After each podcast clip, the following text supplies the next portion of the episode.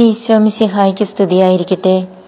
Bible രണ്ടായിരത്തി ഇരുപത്തിരണ്ട് ആറാം ദിവസം ഇന്ന് ജനുവരി ആറ്. ഞാൻ സിസ്റ്റർ റീറ്റ തെരേസ്. ഇന്നത്തെ ബൈബിൾ വായന ബൈബിളിലെ ഒന്നാമത്തെ പുസ്തകമായ ഉൽപ്പത്തിയിൽ നിന്നും ഇരുപത്തിമൂന്ന് മുതൽ ഇരുപത്തഞ്ച് വരെയുള്ള അധ്യായങ്ങളിൽ നിന്നുമാണ്. ഇന്നത്തെ വായന സമർപ്പിത ജീവിതത്തിലേക്കും വൈദിക ജീവിതത്തിലേക്കും തീക്ഷ്ണതയുള്ള ധാരാളം ദൈവവിളികൾ ലഭിക്കുന്നതിനായി സമർപ്പിക്കുന്നു.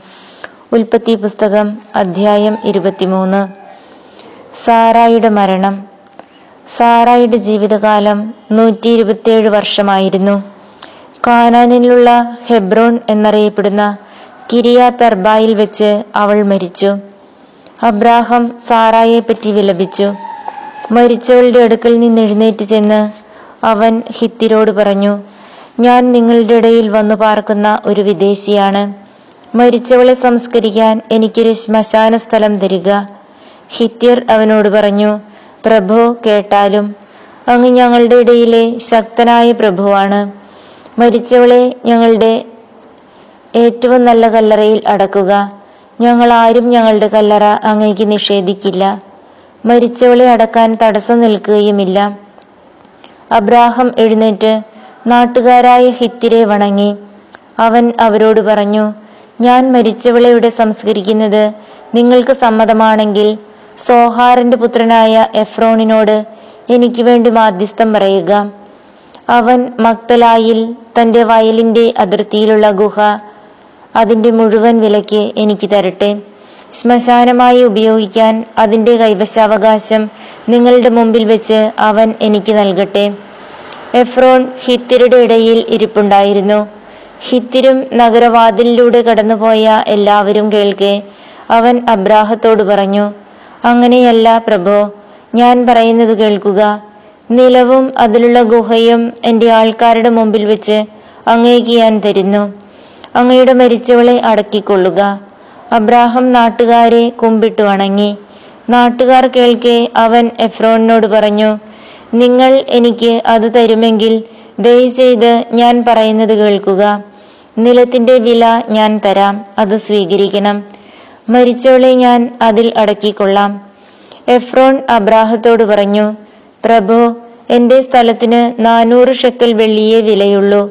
നാം തമ്മിലാകുമ്പോൾ അത് വലിയൊരു കാര്യമാണോ? അങ്ങയുടെ മരിച്ചവളെ സംസ്കരിച്ചു കൊള്ളുക എഫ്രോണിന്റെ വാക്ക് അബ്രാഹം സ്വീകരിച്ചു. ഹിത്യർ കേൾക്കെ എഫ്രോൺ പറഞ്ഞതുപോലെ നാനൂറ് ഷെക്കൽ വെള്ളി കച്ചവടക്കാരുടെ ഇടയിലെ നടപ്പനുസരിച്ച് അവൻ എഫ്രോണിന് തൂക്കിക്കൊടുത്തു.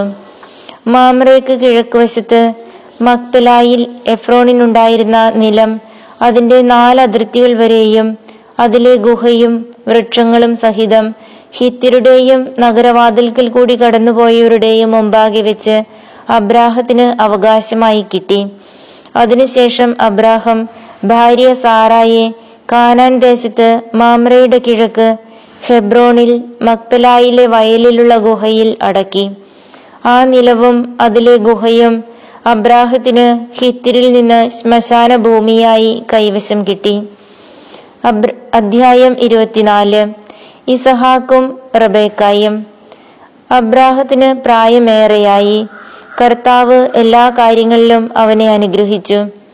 അവൻ തന്റെ എല്ലാ വസ്തുക്കളുടെയും മേൽനോട്ടക്കാരനും തന്റെ ഭവനത്തിലെ ഏറ്റവും പ്രായം കൂടിയവനുമായ വേലക്കാരനെ വിളിച്ചു പറഞ്ഞു നിന്റെ കൈ എന്റെ തുടയുടെ കീഴെ വയ്ക്കുക.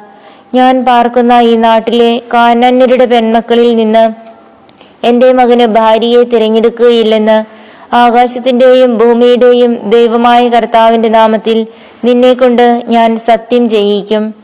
എന്റെ നാട്ടിൽ എന്റെ ചാർച്ചക്കാരുടെ അടുക്കൽ പോയി അവരിൽ നിന്ന് എന്റെ മകൻ ഇസഹാക്കിന് ഭാര്യയെ കണ്ടുപിടിക്കണം. അപ്പോൾ ദാസൻ ചോദിച്ചു ആ സ്ത്രീക്ക് എന്നോടുകൂടെ ഈ നാട്ടിലേക്ക് പോരാൻ ഇഷ്ടമില്ലെങ്കിലോ? അങ്ങ് വിട്ടുപോകുന്ന നാട്ടിലേക്ക് അങ്ങയുടെ മകനെ ഞാൻ കൊണ്ടുപോകണമോ? അബ്രാഹം പറഞ്ഞു എന്റെ മകനെ അങ്ങോട്ട് കൊണ്ടുപോകരുത്.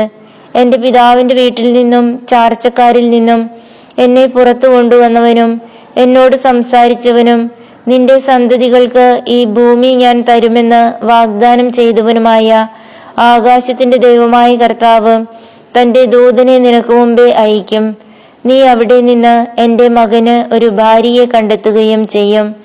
എന്നാൽ ആ സ്ത്രീക്ക് നിന്നോടുകൂടെ പോരാൻ ഇഷ്ടമില്ലെങ്കിൽ എന്റെ ശബ്ദത്തിൽ നിന്ന് നീ വിമുക്തനാണ്. എന്റെ മകനെ അങ്ങോട്ട് തിരികെ കൊണ്ടുപോകരുതെന്ന് മാത്രം. തന്റെ യജമാനനായ അബ്രാഹത്തിന്റെ തുടയ്ക്ക് കീഴെ കൈവച്ച് ഭൃത്യൻ സത്യം ചെയ്തു. അനന്തരം ഭൃത്യൻ യജമാനന്റെ ഒട്ടകങ്ങളിൽ പത്തെണ്ണവും വിലപിടിപ്പുള്ള ധാരാളം വസ്തുക്കളുമായി പുറപ്പെട്ടു. അവൻ മെസ്സപ്പൊട്ടാമിയായിൽ നാഹോറിന്റെ നഗരത്തിലെത്തി. വൈകുന്നേരം സ്ത്രീകൾ വെള്ളം കോരാൻ വരുന്ന സമയത്ത് അവൻ ഒട്ടകങ്ങളെ പട്ടണത്തിനു വെളിയിൽ വെള്ളമുള്ള ഒരു കിണറിനടുത്ത് നിർത്തി. അനന്തരം അവൻ പ്രാർത്ഥിച്ചു എന്റെ യജമാനായ അബ്രാഹത്തിന്റെ ദൈവമായ കർത്താവെ ഇന്ന് എന്റെ ദൗത്യം അങ്ങ് വിജയിപ്പിക്കണമേ. എന്റെ യജമാനന്റെ മേൽ കനിയണമേ. ഞാനിതാ ഈ കിണറ്റുകരയിൽ നിൽക്കുകയാണ്. ഇന്നാട്ടിലെ പെൺകുട്ടികൾ വെള്ളം കോരാൻ വരുന്നുണ്ട്. നിന്റെ കുടം താഴ്ത്തി തരിക ഞാൻ കുടിക്കട്ടെ എന്ന് പറയുമ്പോൾ ഇതാ കുടിച്ചുകൊള്ളുക. നിങ്ങളുടെ ഒട്ടകങ്ങൾക്കും ഞാൻ വെള്ളം കോരിത്തരാം എന്ന് പറയുന്ന പെൺകുട്ടിയായിരിക്കട്ടെ അങ്ങയുടെ ദാസനായ ഇസഹാക്കിന് അങ്ങ് നിശ്ചയിച്ചിരിക്കുന്നവൾ. അങ്ങന്റെ യജമാനോട് നിരന്തരമായ കാരുണ്യം കാണിച്ചിരിക്കുന്നുവെന്ന് അതുവഴി ഞാൻ മനസ്സിലാക്കും. അവൻ ഇത് പറഞ്ഞു തീരും മുമ്പ് തോളിൽ കുടവുമായി റബേക്ക വെള്ളം കോരാൻ വന്നു. അവൾ അബ്രാഹത്തിന്റെ സഹോദരൻ നാഹോറിന് ഭാര്യ മിൽക്കായിലുണ്ടായ മകനായ ബത്തുവേലിന്റെ മകളായിരുന്നു. പെൺകുട്ടി കാണാൻ വളരെ അഴകുള്ളവളും കന്യകയുമായിരുന്നു. അവൾ കിണറ്റിങ്കിലേക്കിറങ്ങി കുടം നിറച്ച് കയറി വന്നു. അബ്രാഹത്തിന്റെ ഭൃത്യൻ അപ്പോൾ അവളുടെ അടുത്തേക്ക് ഓടിച്ചെന്ന് പറഞ്ഞു ദയവായി നിന്റെ കുടത്തിൽ നിന്ന് കുറച്ച് വെള്ളം കുടിക്കാൻ തരിക. പ്രഭു കുടിച്ചാലും അവൾ പറഞ്ഞു. തിടുക്കത്തിൽ കുടം താഴ്ത്തിപ്പിടിച്ച് അവൾ അവന് കുടിക്കാൻ കൊടുത്തു. കുടിച്ചു കഴിഞ്ഞപ്പോൾ അവൾ പറഞ്ഞു അങ്ങയുടെ ഒട്ടകങ്ങൾക്കും കുടിക്കാൻ ഞാൻ വെള്ളം കോരിത്തരാം. അവൾ വേഗം കുടത്തിലെ വെള്ളം തൊട്ടിയിലൊഴിച്ച് വീണ്ടും വെള്ളം കോരാൻ കിണറ്റിങ്കിലേക്ക് ഓടി. ഒട്ടകങ്ങൾക്കെല്ലാം വെള്ളം കോരിക്കൊടുത്തു. തന്റെ യാത്ര കർത്താവ് ശുഭമാക്കിയോ ഇല്ലയോ എന്നറിയാൻ അവൻ നിശബ്ദനായി അവളെ തന്നെ നോക്കി നിന്നു. ഒട്ടകങ്ങൾ കുടിച്ചു കഴിഞ്ഞപ്പോൾ അവൻ അരശക്കൽ തൂക്കമുള്ള ഒരു സ്വർണ മോതിരവും പത്തു ഷെക്കൽ തൂക്കമുള്ള രണ്ട് പൊൻ വളകളും അവൾക്ക് നൽകിക്കൊണ്ട് പറഞ്ഞു നീ ആരുടെ മകളാണെന്ന് ദയവായി എന്നോട് പറയുക. നിന്റെ പിതാവിന്റെ ഭവനത്തിൽ ഞങ്ങൾക്ക് രാത്രി കഴിക്കാൻ ഇടം കാണുമോ? അവൾ പറഞ്ഞു നാഹോറിന് മിൽക്കായിൽ ജനിച്ച ബത്വേലിന്റെ മകളാണ് ഞാൻ. അവൾ തുടർന്നു പറഞ്ഞു ഞങ്ങൾക്ക് കാലിത്തീറ്റയും കച്ചിയും വേണ്ടുവോളമുണ്ട് താമസിക്കാൻ മുറിയുമുണ്ട്. അവൻ തലകുനിച്ച് കർത്താവിനെ ആരാധിച്ചുകൊണ്ട് പറഞ്ഞു എന്റെ യജമാനായ അബ്രാഹത്തിന്റെ ദൈവമായ കർത്താവ് വാഴ്ത്തപ്പെട്ടവൻ. തന്റെ കാരുണ്യവും വിശ്വസ്തതയും അവിടുന്ന് അവനിൽ നിന്ന് പിൻവലിച്ചിട്ടില്ല. എന്റെ യജമാനന്റെ ചാർച്ചക്കാരുടെ വീട്ടിലേക്ക് അവിടുന്ന് എന്നെ നയിക്കുകയും ചെയ്തിരിക്കുന്നു. പെൺകുട്ടി ഓടിച്ചെന്ന് അമ്മയുടെ വീട്ടുകാരെ വിവരമറിയിച്ചു. റിബേക്കായ്ക്ക് ലാബാൻ എന്നു പേരുള്ള ഒരു സഹോദരൻ ഉണ്ടായിരുന്നു. അവൻ ഉടനെ കിണറ്റുകരയിൽ ആ മനുഷ്യന്റെ അടുത്തേക്ക് ഓടിച്ചെന്നു. മോതിരവും വളകളും സഹോദരിയുടെ ഇടയിൽ സഹോദരിയുടെ കൈകളിൽ കാണുകയും ആ മനുഷ്യൻ ഇങ്ങനെ എന്നോട് സംസാരിച്ചു എന്ന് അവൾ പറഞ്ഞത് കേൾക്കുകയും ചെയ്തപ്പോൾ ലാബാൻ അവന്റെ അടുത്തേക്ക് ചെന്നു. അവൻ അപ്പോഴും കിണറ്റുകരയിൽ ഒട്ടകങ്ങളുടെ അടുത്ത് നിൽക്കുകയായിരുന്നു. ലാബാൻ പറഞ്ഞു കർത്താവിനാൽ അനുഗ്രഹിക്കപ്പെട്ടവനെ വരിക. എന്താണ് പുറത്തു നിൽക്കുന്നത്? ഞാൻ വീടും ഒട്ടകങ്ങൾക്കുള്ള സ്ഥലവും ഒരുക്കിയിട്ടുണ്ട്. അവൻ വീട്ടിലേക്ക് കയറി ലാബാൻ ഒട്ടകങ്ങളുടെ ജീനി അഴിച്ചു മാറ്റി. തീറ്റയും കച്ചിയും കൊടുത്തു. അവനും കൂടെ ഉണ്ടായിരുന്നവർക്കും കാൽ കഴുകാൻ വെള്ളവും കൊടുത്തു. അവർ അവന് ഭക്ഷണം വിളമ്പി. എന്നാൽ അവൻ പറഞ്ഞു വന്ന കാര്യം പറയാതെ ഞാൻ ഭക്ഷണം കഴിക്കുകയില്ല. പറഞ്ഞുകൊള്ളുക ലാബാൻ സമ്മതിച്ചു. അവൻ പറഞ്ഞു ഞാൻ അബ്രാഹത്തിന്റെ ഭൃത്യനാണ്. കർത്താവ് എന്റെ യജമാനനെ സമൃദ്ധമായി അനുഗ്രഹിച്ചിരിക്കുന്നു. അവൻ സമ്പന്നനാണ്. ആടും മാടും പൊന്നും വെള്ളിയും വേലക്കാരനും വേലക്കാരും ഒട്ടകങ്ങളും കഴുതകളും അവിടുന്ന് അവന് കൊടുത്തിരിക്കുന്നു. യജമാനന്റെ ഭാര്യ സാറ വൃദ്ധയായപ്പോൾ അവന് അവളിൽ ഒരു പുത്രൻ ജനിച്ചു. തനിക്കുള്ളതൊക്കെ യജമാനൻ അവനാണ് കൊടുത്തിരിക്കുന്നത്. എന്റെ യജമാനൻ എന്നെ കൊണ്ട് സത്യം ചെയ്യിച്ചു. ഞാൻ പാർക്കുന്ന കാനാൻകാരുടെ നാട്ടിൽ നിന്ന് എന്റെ മകന് നീ ഒരു വധുവിനെ തിരഞ്ഞെടുക്കരുത്. മറിച്ച് നീ എന്റെ പിതാവിന്റെ നാട്ടിൽ എന്റെ ചാർച്ചക്കാരുടെ അടുത്ത് പോയി എന്റെ മകന് ഒരു ഭാര്യയെ കണ്ടുപിടിക്കണം. ഞാൻ ചോദിച്ചു ഒരു വേള ആ പെൺകുട്ടി എന്റെ കൂടെ വന്നില്ലെങ്കിലോ? അവൻ എന്നോട് പറഞ്ഞു ഞാൻ സേവിക്കുന്ന കർത്താവ് തന്റെ ദൂതനെ നിന്റെ മുൻപേ അയച്ച് നിന്റെ വഴി ശുഭമാക്കും. എന്റെ പിതാവിന്റെ വീട്ടിൽ നിന്ന് എന്റെ ചാർച്ചക്കാരിൽ നിന്ന് നീ എന്റെ മകന് ഒരു വധുവിനെ തിരഞ്ഞെടുക്കും. എന്റെ ചാർച്ചക്കാരുടെ അടുത്ത് ചെല്ലുമ്പോൾ പ്രതിജ്ഞയിൽ നിന്ന് നീ വിമുക്തനാകും. അവർ പെൺകുട്ടിയെ നിനക്ക് വിട്ടു തന്നില്ലെങ്കിലും പ്രതിജ്ഞയിൽ നിന്ന് നീ വിമുക്തനായിരിക്കും. ഞാൻ കിണറ്റുകരയിൽ വന്നപ്പോൾ ഇങ്ങനെ പ്രാർത്ഥിച്ചു. എന്റെ യജമാനനായ അബ്രാഹത്തിന്റെ ദൈവമായ കർത്താവെ ഞാൻ ഇറങ്ങി പുറപ്പെട്ടിരിക്കുന്ന കാര്യം അങ്ങിപ്പോൾ ശുഭമാക്കണമേ. ഇതാ ഞാൻ ഈ കിണറ്റുകരയിൽ നിൽക്കും. വെള്ളം കോരാൻ വരുന്ന പെൺകുട്ടിയോട് ദയവായി നിന്റെ കൂടത്തിൽ നിന്ന് എനിക്ക് അല്പം വെള്ളം കുടിക്കാൻ തരിക എന്ന് ഞാൻ പറയും. അപ്പോൾ കുടിച്ചാലും അങ്ങയുടെ ഒട്ടകങ്ങൾക്കും ഞാൻ വെള്ളം കോരിത്തരാമല്ലോ എന്ന് പറയുന്ന പെൺകുട്ടിയാവട്ടെ എന്റെ യജമാനന്റെ മകന് അവിടുന്ന് കണ്ടുവച്ചിരിക്കുന്നവൾ. എന്റെ ഉള്ളിൽ ഞാനിത് പറഞ്ഞു തീരും മുമ്പ് തോളിൽ കുടവുമായി വെള്ളം കോരാൻ റെബേക്ക വന്നു. അവൾ ഇറങ്ങിച്ചെന്ന് വെള്ളം കോരി ഞാൻ അവളോട് എനിക്ക് അല്പം കുടിക്കാൻ തരിക എന്ന് പറഞ്ഞു. അവൾ ഉടനെ കുടം തോളിൽ നിന്നിറക്കി ഇങ്ങനെ പറഞ്ഞു കുടിച്ചാലും അങ്ങയുടെ ഒട്ടകങ്ങൾക്കും ഞാൻ കുടിക്കാൻ തരാം. ഞാൻ കുടിച്ചു ഒട്ടകങ്ങൾക്കും അവൾ വെള്ളം കൊടുത്തു. അപ്പോൾ ഞാൻ അവളോട് നീ ആരുടെ മകളാണ്? എന്ന് ചോദിച്ചു. നാഹോറിന് മിൽക്കായിൽ ജനിച്ച ബത്തുവേലിന്റെ മകളാണ് ഞാൻ എന്ന് അവൾ പറഞ്ഞു. അപ്പോൾ ഞാൻ അവൾക്ക് മോതിരവും വളകളും കൊടുത്തു. അതിനുശേഷം എന്റെ യജമാനനായ അബ്രാഹത്തിന്റെ ദൈവമായ കർത്താവിനെ ഞാൻ താണു വണങ്ങി ആരാധിച്ചു. എന്റെ യജമാനന്റെ മകന് അവന്റെ സഹോദരന്റെ മകളെ വധുവായി തിരഞ്ഞെടുക്കുവാൻ എന്നെ നേർവഴിക്ക് നയിച്ച അവിടുത്തെ ഞാൻ സ്തുതിച്ചു.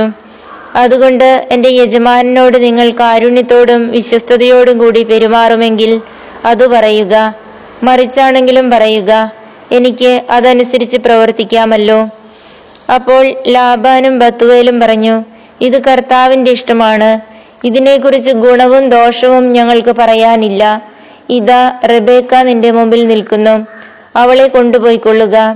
കർത്താവ് തിരുവുള്ളമായതുപോലെ അവൾ നിന്റെ യജമാനന്റെ മകന് ഭാര്യയായിരിക്കട്ടെ. ഈ വാക്കുകൾ കേട്ടപ്പോൾ അബ്രാഹത്തിന്റെ ഭൃത്യൻ താണു വീണ് കർത്താവിനെ ആരാധിച്ചു. അനന്തരം അവൻ പൊന്നും വെള്ളിയും കൊണ്ടുള്ള ആഭരണങ്ങളും വസ്ത്രങ്ങളും എടുത്ത് റബേക്കായ്ക്ക് കൊടുത്തു. അവളുടെ സഹോദരനും അമ്മയ്ക്കും വിലപിടിപ്പുള്ള സമ്മാനങ്ങളും അവൻ കൊടുത്തു. അവനും കൂടെ ഉണ്ടായിരുന്നവരും ഭക്ഷിക്കുകയും പാനം ചെയ്യുകയും ആ രാത്രി അവിടെ ചെലവഴിക്കുകയും ചെയ്തു. പുലർച്ചയ്ക്ക് എഴുന്നേറ്റ് അവൻ പറഞ്ഞു എന്നെ യജമാനന്റെ അടുത്തേക്ക് തിരിച്ചയക്കുക. അവളുടെ അമ്മയും സഹോദരനും പറഞ്ഞു കുറച്ചുനാൾ കൂടി പത്തു ദിവസമെങ്കിലും അവൾ ഇവിടെ നിൽക്കട്ടെ. അത് കഴിഞ്ഞ് അവൾക്ക് പോകാം. അവൻ പറഞ്ഞു എന്നെ താമസിപ്പിക്കരുത്. കർത്താവ് എന്റെ വഴി ശുഭമാക്കിയിരിക്കൊണ്ട് യജമാനന്റെ അടുക്കിലേക്ക് തിരിച്ചു പോകാൻ എന്നെ അനുവദിക്കുക. നമുക്ക് പെൺകുട്ടിയെ വിളിച്ചു ചോദിക്കാം എന്ന് അവർ പറഞ്ഞു. അവർ റെബേക്കായെ വിളിച്ച് നീ ഈ മനുഷ്യനോടുകൂടെ പോകുന്നുവോ? എന്ന് ചോദിച്ചു. ഞാൻ പോകുന്നു എന്ന് അവൾ മറുപടി പറഞ്ഞു. അവർ അവരുടെ സഹോദരി റിബേക്കായെയും അവളുടെ തോഴിയെയും അബ്രാഹത്തിന്റെ ഭൃത്തിനോടും അവന്റെ ആൾക്കാരോടും കൂടെ പറഞ്ഞയച്ചു. അവർ അവളെ ആശീർവദിച്ചു പറഞ്ഞു നീ ഞങ്ങളുടെ സഹോദരിയാണ്. നീ ആയിരങ്ങളുടെയും പതിനായിരങ്ങളുടെയും അമ്മയായി തീരുക തങ്ങളെ വെറുക്കുന്നവരുടെ വാതിലുകൾ നിന്റെ സന്തതികൾ പിടിച്ചെടുക്കട്ടെ. റെബേക്കായും തോഴിമാരും ഒട്ടകപ്പുറത്ത് കയറി അവനെ അനുഗമിച്ചു. അങ്ങനെ റിബേക്കായുമായി ഭൃത്യൻ പുറപ്പെട്ടു. ആയിടയ്ക്ക് ഇസഹാക്ക് ബെർഹായ് റോയിൽ നിന്ന് പോന്ന് നെഗേബിൽ താമസിക്കുകയായിരുന്നു. ഒരു ദിവസം വൈകുന്നേരം അവൻ ചിന്താമഗ്നനായി വയലിലൂടെ നടക്കുകയായിരുന്നു. അവൻ തലപൊക്കി നോക്കിയപ്പോൾ ഒട്ടകങ്ങൾ വരുന്നത് കണ്ടു. റിബേക്കായും ശിരസുയർത്തി നോക്കി. ഇസഹാക്കിനെ കണ്ടപ്പോൾ അവൾ ഒട്ടകപ്പുറത്തു നിന്ന് താഴെ ഇറങ്ങി. അവൾ ഭൃത്തിനോട് ചോദിച്ചു അങ്ങ് അകലെ പാടത്തുകൂടി നമ്മുടെ നേരെ നടന്നു വരുന്ന മനുഷ്യൻ ആരാണ്? ഭൃത്യൻ പറഞ്ഞു അവനാണ് എന്റെ യജമാനൻ. ഉടനെ അവൾ ശിരോവസ്ത്രം കൊണ്ട് മുഖം മൂടി. നടന്നതെല്ലാം ഭൃത്യൻ ഇസഹാക്കിനോട് പറഞ്ഞു ഇസഹാക്ക് അവളെ തന്റെ അമ്മ സാറായുടെ കൂടാരത്തിലേക്ക് കൂട്ടിക്കൊണ്ടുപോയി. അവൻ അവളെ ഭാര്യയായി സ്വീകരിച്ചു. അവൻ അവളെ സ്നേഹിച്ചു. അങ്ങനെ അമ്മയുടെ വേർപാടിൽ ദുഃഖിച്ചിരുന്ന അവന് ആശ്വാസം ലഭിച്ചു. അധ്യായം ഇരുപത്തിയഞ്ച്. അബ്രാഹത്തിന്റെ സന്തതികൾ. അബ്രാഹം കെത്തൂറ എന്ന പേരായ ഒരു സ്ത്രീയെ വിവാഹം ചെയ്തു. അവളിൽ അവന് സിംറാൻ യോക്ഷാൻ മെദാൻ മിതിയാൻ ഇഷ്ബാഖ് ഷൂവാഹ് എന്നിവർ ജനിച്ചു. യോക്ഷാന് ഷെബാനിയും ദദാനും ജനിച്ചു. ദദാന്റെ മക്കളാണ് അഷൂറിം ലത്തൂഷിം ലെവുമിം എന്നിവർ. മിതിയാന്റെ മക്കൾ ഏഫ ഏഫെർ ഹനോക് അബീദ എൽദ എന്നിവരാണ്. ഇവർ കെത്തൂറായുടെ സന്താനങ്ങളാണ്. അബ്രാഹം തനിക്കുണ്ടായിരുന്നതെല്ലാം ഇസഹാക്കിന് കൊടുത്തു. തന്റെ ഉപനാരികളിലുണ്ടായ മക്കൾക്കും അബ്രാഹം ധാരാളം സമ്മാനങ്ങൾ നൽകി. താൻ ജീവിച്ചിരുന്നപ്പോൾ തന്നെ അവരെയെല്ലാം മകനായ ഇസഹാക്കിൽ നിന്ന് ദൂരെ കിഴക്കൻ ദേശത്തേക്ക് അയച്ചു. അബ്രാഹത്തിന്റെ മരണം. അബ്രാഹത്തിന്റെ ആയുഷ്കാലം നൂറ്റി എഴുപത്തേഴ് നൂറ്റി എഴുപത്തഞ്ച് വർഷമായിരുന്നു. തന്റെ വർഷങ്ങൾ പൂർത്തിയായപ്പോൾ തികഞ്ഞ വാർദ്ധക്യത്തിൽ അബ്രാഹം അന്തിശ്വാസം വലിക്കുകയും തന്റെ ജനത്തോട് ചേരുകയും ചെയ്തു. മക്കളായ ഇസഹാക്കും ഇസ്മായേലും മാമ്രയുടെ എതിർവശത്ത് സോഹാർ എന്ന ഹിത്തിന്റെ മകനായ എഫ്രോണിന്റെ വകയായിരുന്ന മക്പല ഗുഹയിൽ അവനെ അടക്കി. ഹിത്തിരിൽ നിന്ന് അബ്രാഹം വിലയ്ക്ക് വാങ്ങിയതായിരുന്നു ആ വയൽ. അവിടെ അബ്രാഹം ഭാര്യ സാറയോടൊപ്പം സംസ്കരിക്കപ്പെട്ടു. അബ്രാഹത്തിന്റെ മരണത്തിനു ശേഷം ദൈവം അവന്റെ പുത്രൻ ഇസഹാക്കിനെ അനുഗ്രഹിച്ചു. അവൻ ബെർലഹാറോയിൽ പാർത്തു. ഇസ്മായിലിന്റെ സന്തതികൾ. സാറായുടെ ദാസിയായ ഈജിപ്തുകാരി ഹാഗാറിൽ അബ്രാഹത്തിനുണ്ടായ ഇസ്മായിലിന്റെ മക്കൾ ഇവരാണ്. ജനനക്രമം അനുസരിച്ച് ഇസ്മായേലിന്റെ മക്കളുടെ പേര് വിവരം. ഇസ്മായേലിന്റെ കടിഞ്ഞൂൽ പുത്രൻ നെബായോത്ത് തുടർന്ന് Kedar Adbeel Mibsam Mishma Dumah Massa Hadad Tema Jetur Naphish Kedemah ഇവരാണ് ഇസ്മായേലിന്റെ പുത്രന്മാർ. ഗ്രാമങ്ങളും ആസ്ഥാനങ്ങളും അനുസരിച്ച് അവരുടെ വംശത്തിലെ പന്ത്രണ്ട് പ്രഭുക്കന്മാരുടെ പേരുകളാണിവ. ഇസ്മായിലിന്റെ ആയുഷ്കാലം നൂറ്റി മുപ്പത്തിയേഴ് വർഷമായിരുന്നു.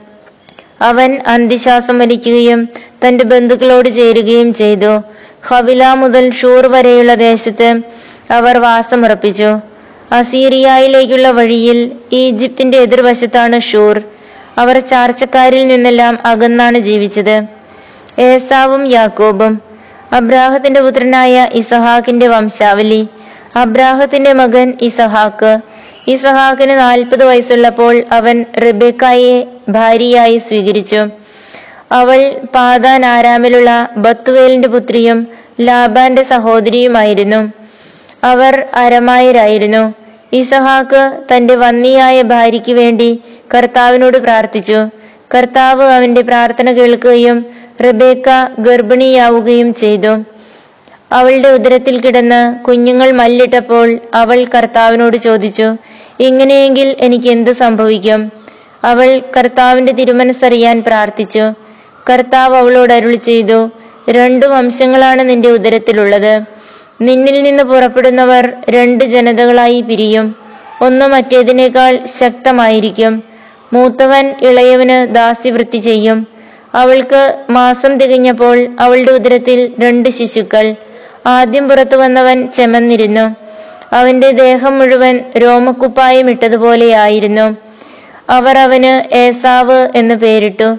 അതിനുശേഷം അവന്റെ സഹോദരൻ പുറത്തു വന്നു. ഏസാവിന്റെ കുതികാലിൽ അവൻ പിടിച്ചിരുന്നു. അവനെ യാക്കോബ് എന്ന് വിളിച്ചു. ഇസഹാക്കിന് അറുപത് വയസ്സായപ്പോഴാണ് അവൾ അവരെ പ്രസവിച്ചത്. കടിഞ്ഞൂൽ അവകാശം കുട്ടികൾ വളർന്നു വന്നു.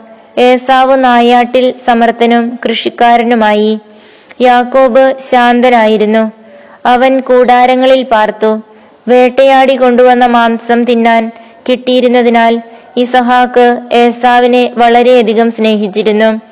റബേക്കായ്ക്ക് യാക്കോബിനോടായിരുന്നു കൂടുതൽ സ്നേഹം. ഒരിക്കൽ യാക്കോബ് പായസം ഉണ്ടാക്കിക്കൊണ്ടിരുന്നപ്പോൾ ഏസാവ് വിശന്നു തളർന്ന് വയലിൽ നിന്ന് വന്നു. അവൻ യാക്കോബിനോട് പറഞ്ഞു ആ ചെമന്ന പായസം കുറച്ച് എനിക്ക് തരിക. ഞാൻ വളരെ ക്ഷീണിച്ചിരിക്കുന്നു. അതിനാൽ അവന് ഏതോം എന്നു പേരുണ്ടായി. യാക്കോബ് പ്രതിവചിച്ചു ആദ്യം നിന്റെ കടിഞ്ഞൂലവകാശം എനിക്ക് വിട്ടുതരിക. ഏസാവ് പറഞ്ഞു ഞാൻ വിശന്ന് ചാകാറായി. കടിഞ്ഞൂലവകാശം കൊണ്ട് എനിക്കിനി എന്ത് പ്രയോജനം? യാക്കോബ് പറഞ്ഞു ആദ്യം എന്നോട് ശപഥം ചെയ്യുക. ഏസാവ് ശപഥം ചെയ്തു. അവൻ തന്റെ കടിഞ്ഞൂലവകാശം യാക്കോബിന് വിട്ടുകൊടുത്തു. യാക്കോബ് അവന് അപ്പവും പയറു പായസവും കൊടുത്തു. തീറ്റിയും കുടിയും കഴിഞ്ഞ് അവൻ എഴുന്നേറ്റ് പോയി. അങ്ങനെ ഏസാവു തന്റെ കടിഞ്ഞൂലവകാശം നിസ്സാരമായി കരുതി.